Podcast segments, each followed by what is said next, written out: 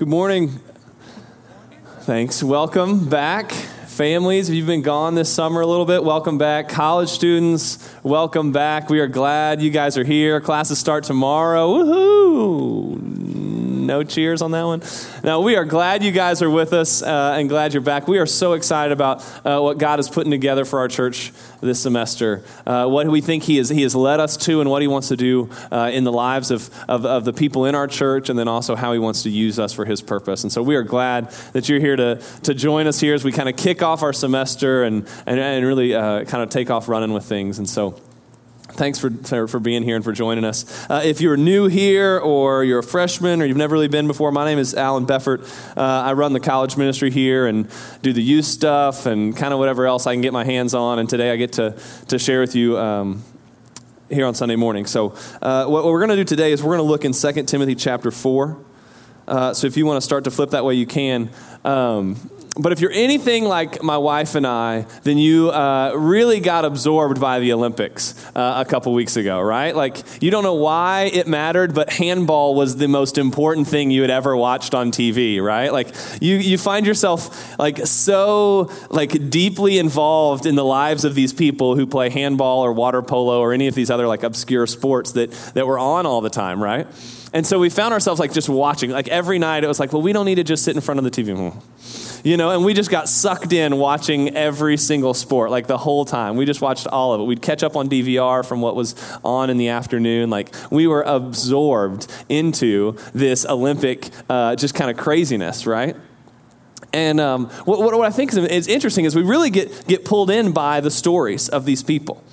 It's the fact that regular people, everyday people, are doing amazing things.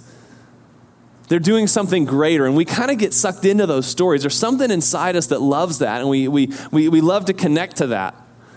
And so you think about Gabby Douglas, right? The gymnast. Big grin, gold medal, and it was, you know, the fact that she, you know, her mom worked two jobs just to put her through the training she needed and to give her the opportunity to be on the Olympic stage and to win gold. We love that story. We love watching that. You think about Oscar Pistorius, right? The runner from South Africa double amputee Olympic runner. He ran in the 400, and I think he was also in the 4x400 relay. I mean, just amazing. And we love hearing that story and seeing what he's come from and what he's doing and his, the way he succeeds in, in, in, in the Olympics and the way he does that. We get drawn into these stories.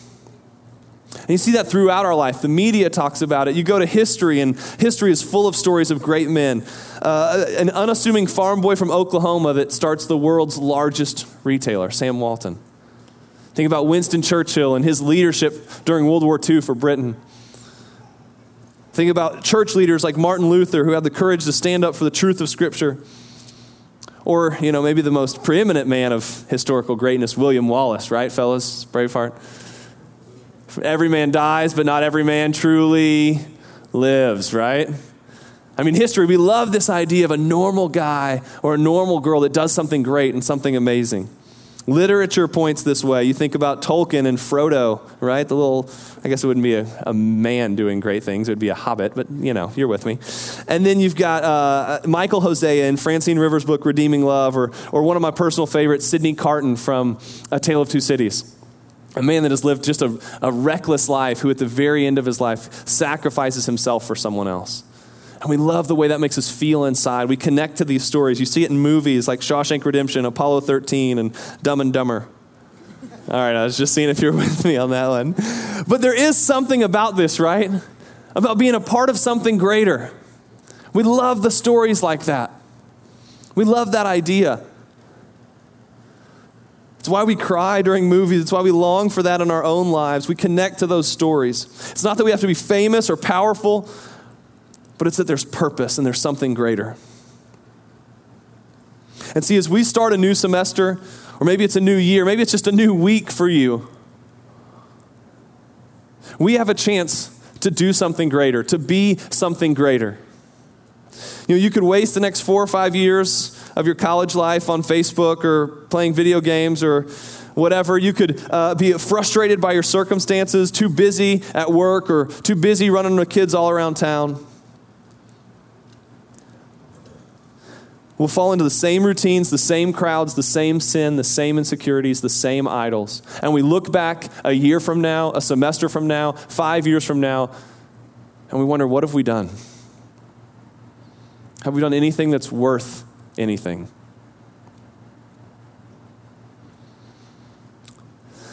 And that's really what Paul is getting at here. Because, see, we're on the cusp of what could be. You're at the beginning of what could be. Starting today, you're at the beginning of what could be the next year, what could be the next month, what could be at the end of this semester. But how will you respond to that? What will you do?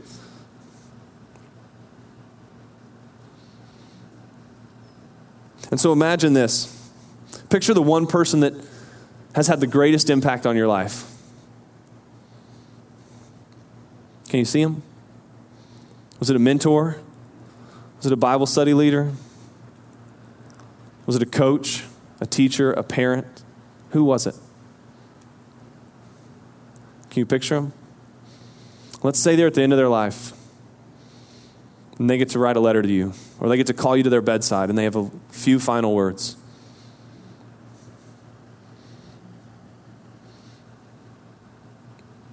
And this is where we pick up in 2 Timothy 4.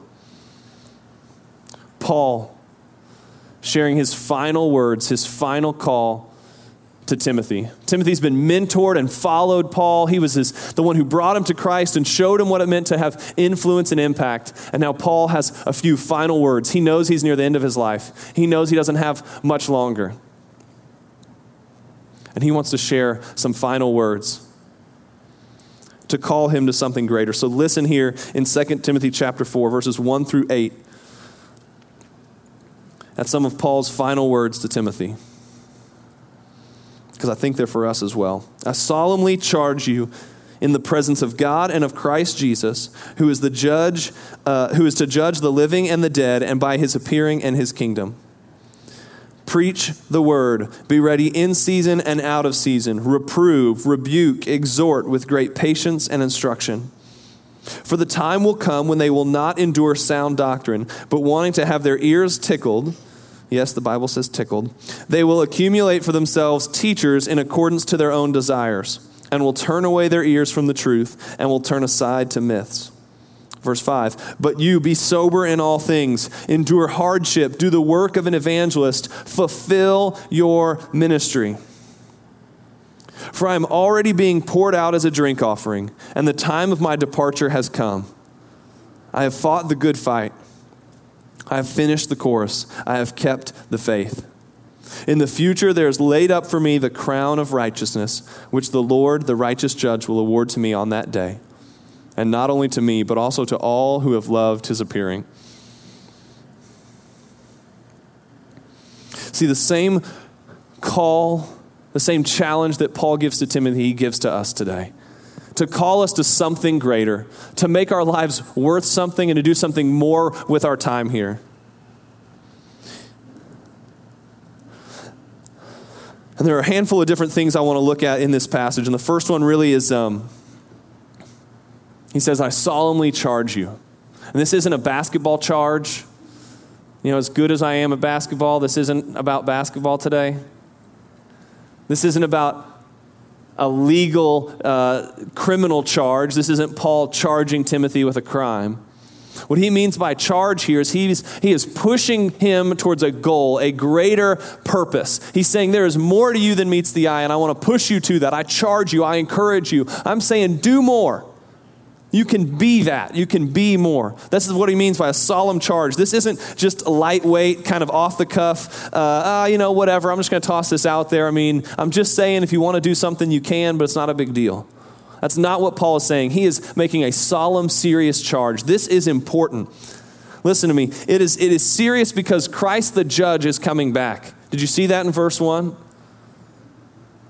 There's going to be a judge. And this is a serious charge that we have to be something more, this huge idea, this bigger mission, to do something greater. He has called us to that. And so, what does he say? The first one he says is preach the word. First one that, that, uh, that Paul references in, in, in, verse 2, it says, Preach the word. That's the first, that's the, this big idea that he's calling him to. See, the torch has been passed to Timothy, and now it has been passed to you and I. We are plan A. We live in a broken, fallen world with sinners that don't have hope except for Christ. And we are plan A to deliver that message to them. When it says preach the word, it does not mean you have to stand on a box and yell it out at the corner. What it means is that you share that and show that in every part of your life. Because we are plan A. We are called to preach the word, to share the gospel, and to show the gospel. It means we live that out in our families and at work. It means we engage our neighbors and not just wave at them. It means we talk to the weirdos across the hall who play Minecraft all day. Okay. You know, when, when we see the world that the world is dying, we realize this isn't a game. This isn't a joke for us. If you are a follower of Christ, you have been called to preach the word to the world. Through how you live, you share it and you show it. Both and, not one or the other. 1 Corinthians 5 says that we've been given the ministry of reconciliation because we've been reconciled, because we've been saved. Because Allen was fallen and sinful with no hope, and Christ saved me, then I in turn take the same reconciliation I've experienced and I take that to the world.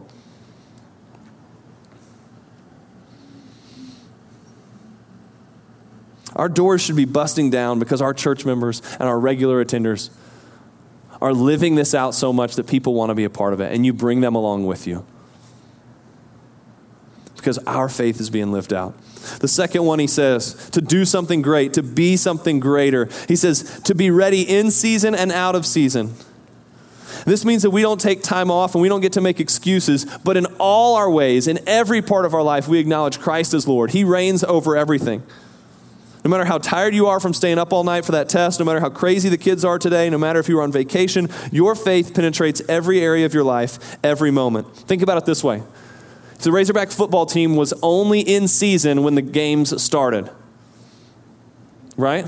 If we showed up for our first game with no practice, with no training, with no spring ball, didn't eat right, didn't work out, didn't lift weights, how would we do?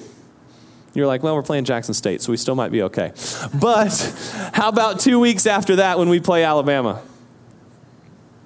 How would we stack up? To be ready in season and out of season. The Razorbacks are Razorback football players all year long, and they train for those games all year long. The way they eat, the way they work out, how they practice in the spring, it is all to prepare them for their games. They don't get to turn it on or turn it off. And see, our faith is the same thing. He's saying to be ready in season and out of season means that we are ready all day, every day. But I think today, uh, in today's world, really Christians kind of pick and choose, don't we? Well, on Sundays, of course, I'm a believer. I'm in season when I'm at church because I got to like have my smile on. You know, and after Bible study, I'm, I'm in season after Bible study. But what about when you're at home by yourself? What about the way you treat people at work? See, we kind of pick and choose when we want our faith to, to come out. There's no off season here. You don't get to turn off your beliefs. He's called us to be something greater than that. Paul says we live this out all the time, every day.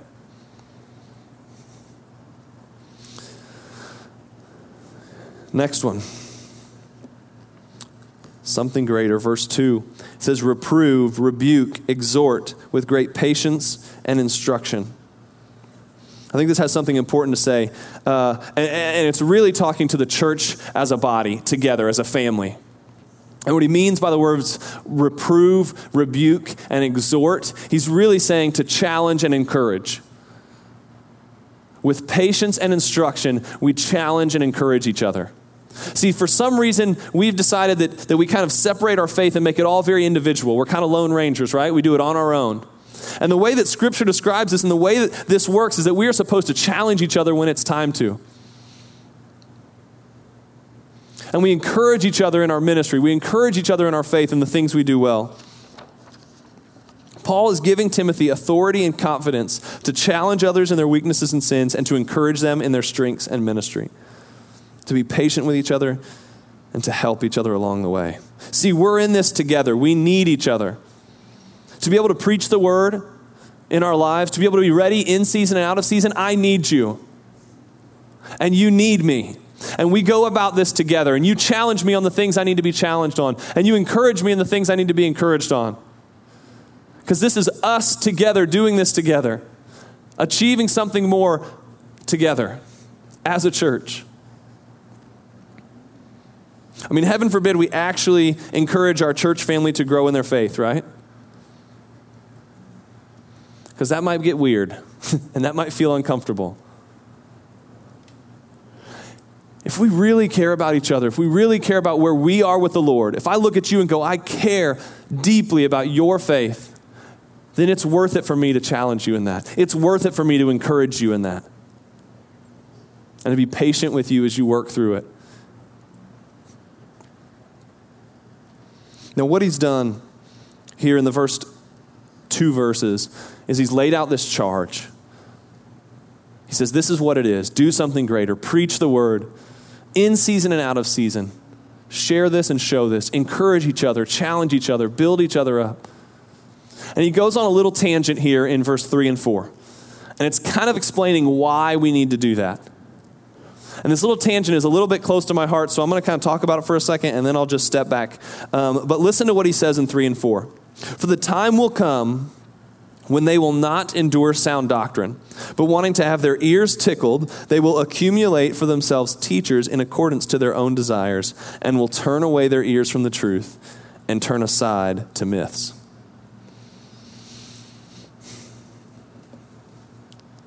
See, I'm afraid this passage is speaking very clearly to us. That somehow in uh, American culture, uh, because we've kind of grown up in this consumer mindset. And what I mean by consumer mindset is that we just receive. We don't want to have to actively participate, and we don't want it to be too difficult. We want to like it, we want it to be entertaining, and we want to just sit and kind of consume, just take it in. If we don't like it, we can leave. We can change the channel. We'll switch songs on our iPod. This is the mentality that we've kind of grown up with. And that's kind of fallen into the church where we don't want to endure sound doctrine, right? Isn't that what that says? We don't want somebody to say something that might hurt or might sting or might challenge me or, or, or, or, or convict me. We'd rather just have our ears tickled. I hope it's fun. I hope it's easy. I doesn't, hope it doesn't go too long so I can get out on time. We'd much rather just have our ears tickled. And we have to kind of examine our own hearts on that. I could probably talk about that for an hour, but I won't. But I think that you need to look about that one personally. So let's keep going. Why we need to preach the word, why we need to be ready in season and out of season is because people will stray from sound doctrine. They will try to find something else that's easier. So we hold tight to the word. Now you may go, how do we do this? If we know what it, what it is to do something greater, to be something greater, to make the most of our time and not waste our semester or our year. How do we do this? I think he gives us a little bit of, a little bit of help in verse 5. He says, But you be sober in all things, endure hardship, do the work of an evangelist, fulfill your ministry. Here's the truth. If you don't want to waste your life, if you don't want to look back after four or five years of college or after 10 years of marriage or even after your first semester, then we have to be intentional in what we pursue. This won't, be a, this won't just happen. This isn't just a byproduct. You have to intentionally pursue the good things, the right things. It comes down to the priority uh, in your life, what takes precedent. And so the first one, he says, is to be sober in all things. And I don't think this is a grandiose statement on alcohol. I don't think he's trying to draw some line in the sand here. What I think he's trying to say in this moment so he's trying to ask if you are under control, if you are self controlled. And the effect he's using, the, the analogy he's saying here is to be sober means you are under control. And so I think about what, he, what he's trying to imply here, and he's telling Timothy that, that, that to do something greater and be a part of something greater, you need to be self controlled. You need to be led by the Holy Spirit. You look at Galatians 5, and it talks about Galatians 5 or 6, it talks about the fruits of the Spirit, right? And one of them is self control. Titus 1 uh, outlines the criteria for a godly leader. It talks about self control. See, self control is a huge part of this. That we are self controlled and allow the Holy Spirit to lead us forward. Think about it this way Uh, this is about the best uh, story I could come up with. So imagine here, we're going to go on a road trip together. We're jumping in the church bus and we're heading on a road trip, okay? And we're going to go to the metropolis of Cave City, Arkansas, right? Home of yellow watermelon. Is that correct? Go Force? That's right. Home of yellow watermelon. They've brought me back one. Unbelievable yellow watermelon in Cave City, Arkansas. Okay, fresh juice. I mean, that is the goal. I want some yellow watermelon. You guys are like mouth-watering just thinking about it, right? And that's this goal. This is this something greater we want to get to is this perfect yellow watermelon in Cave City, Arkansas. And so, how's the best way for us to get there? Under control, 10 and 2, music not too loud, phone in a place that I can't reach it in text. Like, we are focused, alert, we are driving forward under control because that is the most effective, efficient, best way for us to get to our goal. Do you see what I'm saying? But now, what if we're under control of something else? So we drink a couple beers and we throw a couple more in the car with us. We're texting our friend to say, Man, I can't believe I'm driving and a little tipsy. We crank up Call Me Maybe because it's our favorite song, and we're just like driving, right? Like, not the most effective, not the best way to get to where we're going. You're not fully under control. You're a little bit out of control, and it is not the best way to get there. So, so the idea here, when he says to be sober in all things, he means be under control and be led by the Holy Spirit. Don't allow other things to control you your flesh, your selfishness, the desires you have. He says, let the Holy Spirit lead you. Be sober and self controlled so that you can achieve more, so that you can get to where you're going. Because I have something greater for you, I have a charge, a calling for you. The next one he says is to endure hardship. Let me just be uh, frank here. Life is not easy. Some of us know that. Some of us haven't experienced that yet. But life is not easy. And trust me, if you're not going through something hard now, you will soon enough. We will struggle. Things will be tough. Freshman, your first semester could be the toughest four months of your life. It is hard. Meg and I were talking about it last night. It is scary and it is hard. Parents, your kids may get a little wild, and that may be some of the hardest times for you, that you are scared for them. We may lose somebody too soon. See, the issue here is that sin has affected the entire world. When it entered in Genesis 3, it has messed up everything, and it is hard. Life is tough.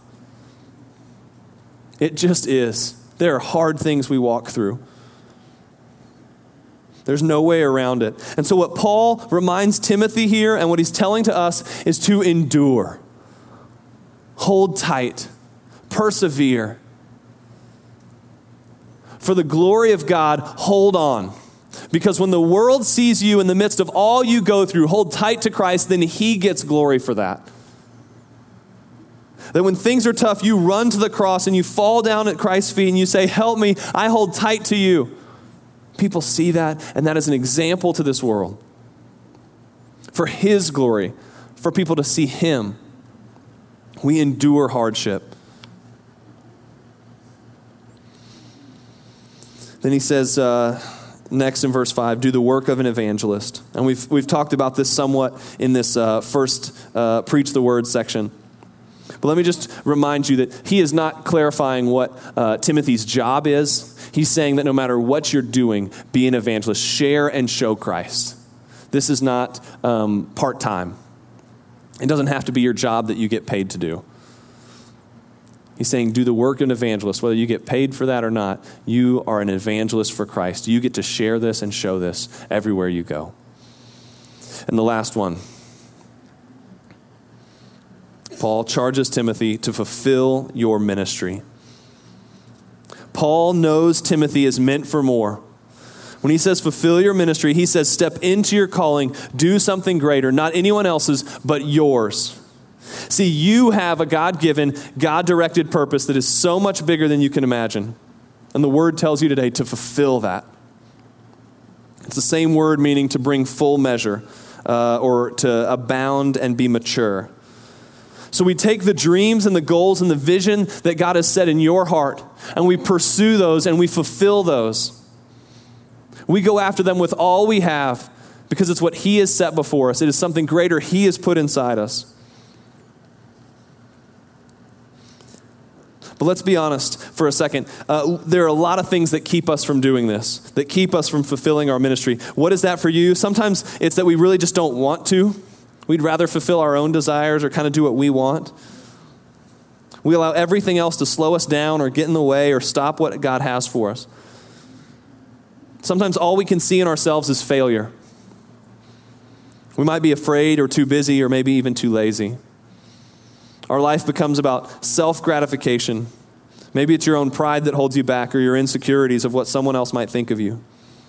It could be secret sin in your life that you refuse to acknowledge or deal with, idolatry, pornography, or even harboring bitterness and unforgiving spirit. It could be lies you tell yourself from your past, mistakes from years ago, memories that haunt your dreams. All these things stop us and can pull us back from pursuing and fulfilling what God has for you. And will we process those and deal with those or not? That will affect if you will continue in fulfilling, if you will actually fulfill your ministry. See, somewhere along the way, we have disregarded the truth of what Christ accomplished on the cross. We've forgotten that part. The fact that He died for me, that He died for you, that He bought our lives, that He paid the debt we owe, that it's by His wounds that we're healed. See, when that gets lost, we've already made our choice. We've already made a decision to choose our ways. Listen to me, if we were overwhelmed by His grace, if we remembered what happened on the cross, that He took a fallen, broken, sinful Allen who had no hope and died on the cross for me, gave me a new life in Him. If I could hold tight to that and remember that, then I would live my life fully for Him. I would fulfill the ministry He has set before me. I would fulfill the dreams and the goals that He has for me.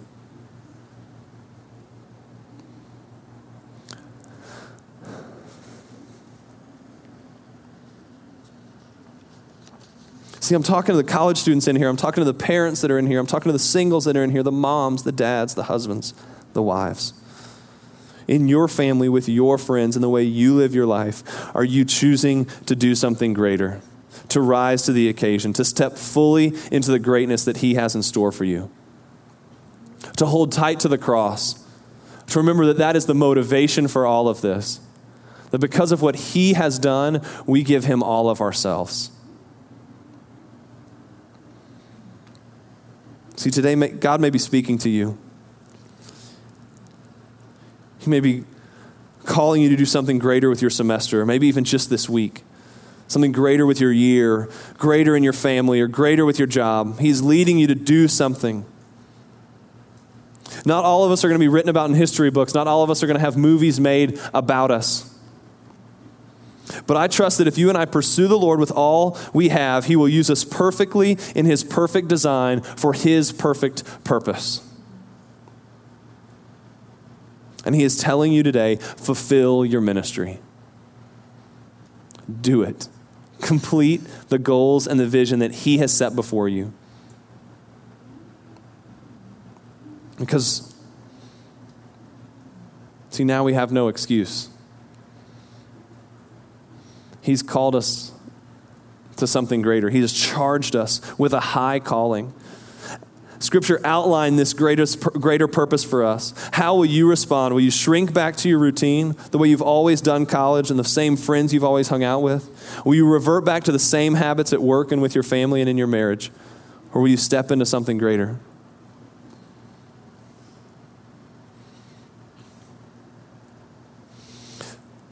Some of you need to spend time in prayer today to process this with the Lord, to confess things to Him, to take things before Him, to ask for His help. Some of us need to, uh, to, to seek forgiveness from Him. Some of us need to seek forgiveness from someone else. Some of you may need to find someone to talk to. Some of you may need to make some major changes in your choices and the way you make decisions. And some of you may need to receive Christ and the grace that He offers for the first time today.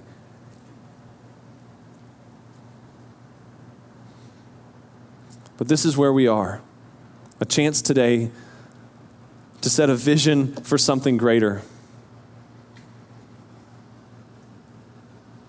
And I want you to know we're here to help. The church at Arkansas, the body of believers, the family of faith, we are here to encourage you and to challenge you to do something more, to be something greater. We seek to connect you to God and to others to help you grow in your faith, to serve within our church or in the community, and to multiply yourself and make disciples. You're going to hear those words over and over again connect, grow, serve, multiply. We want to give you opportunities to worship. We have an overflow night once a month you can come be a part of. We've got small groups for all ages. We have a women's Bible study on Tuesdays. Tons of opportunities to serve in our college ministry, in our youth ministry, in our children's ministry. Mentoring to college students, if you're looking for a mentor, we have options for that. Adults, if you're looking to mentor someone, we have chances for that. Our church is built on the idea of serving, supporting, encouraging, challenging each other, helping us achieve something greater, and specifically for the sake of college students and the U of A campus. You are a vital piece to this church. And we want you to be here. We want you to connect and find depth and growth and truth. And so I'll leave you with this. This idea of stepping fully into something greater God has for you. Different for each of us. That He's speaking and calling you to something today, charging you to preach the word, to be ready in season and out of season, to challenge and encourage each other. However, He's speaking to you today, listen to Paul's final words. And imagine you at the end of your time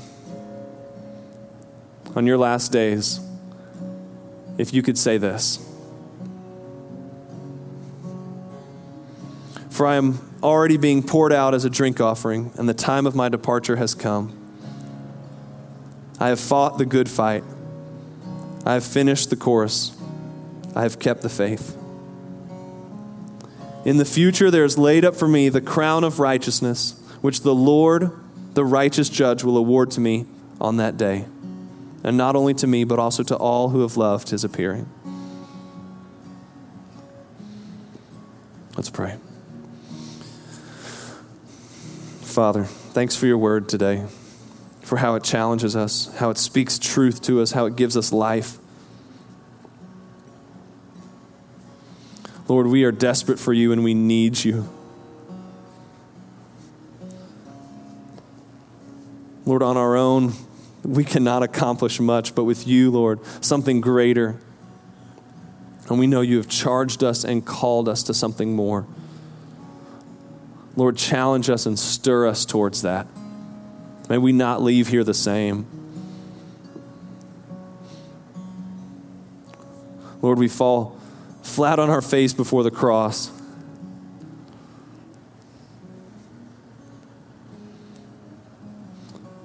Father, where you paid our debt, you forgave our sins, you gave us life, Father, and for that we give you all of ourselves.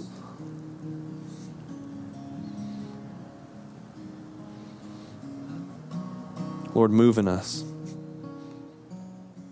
your son's name.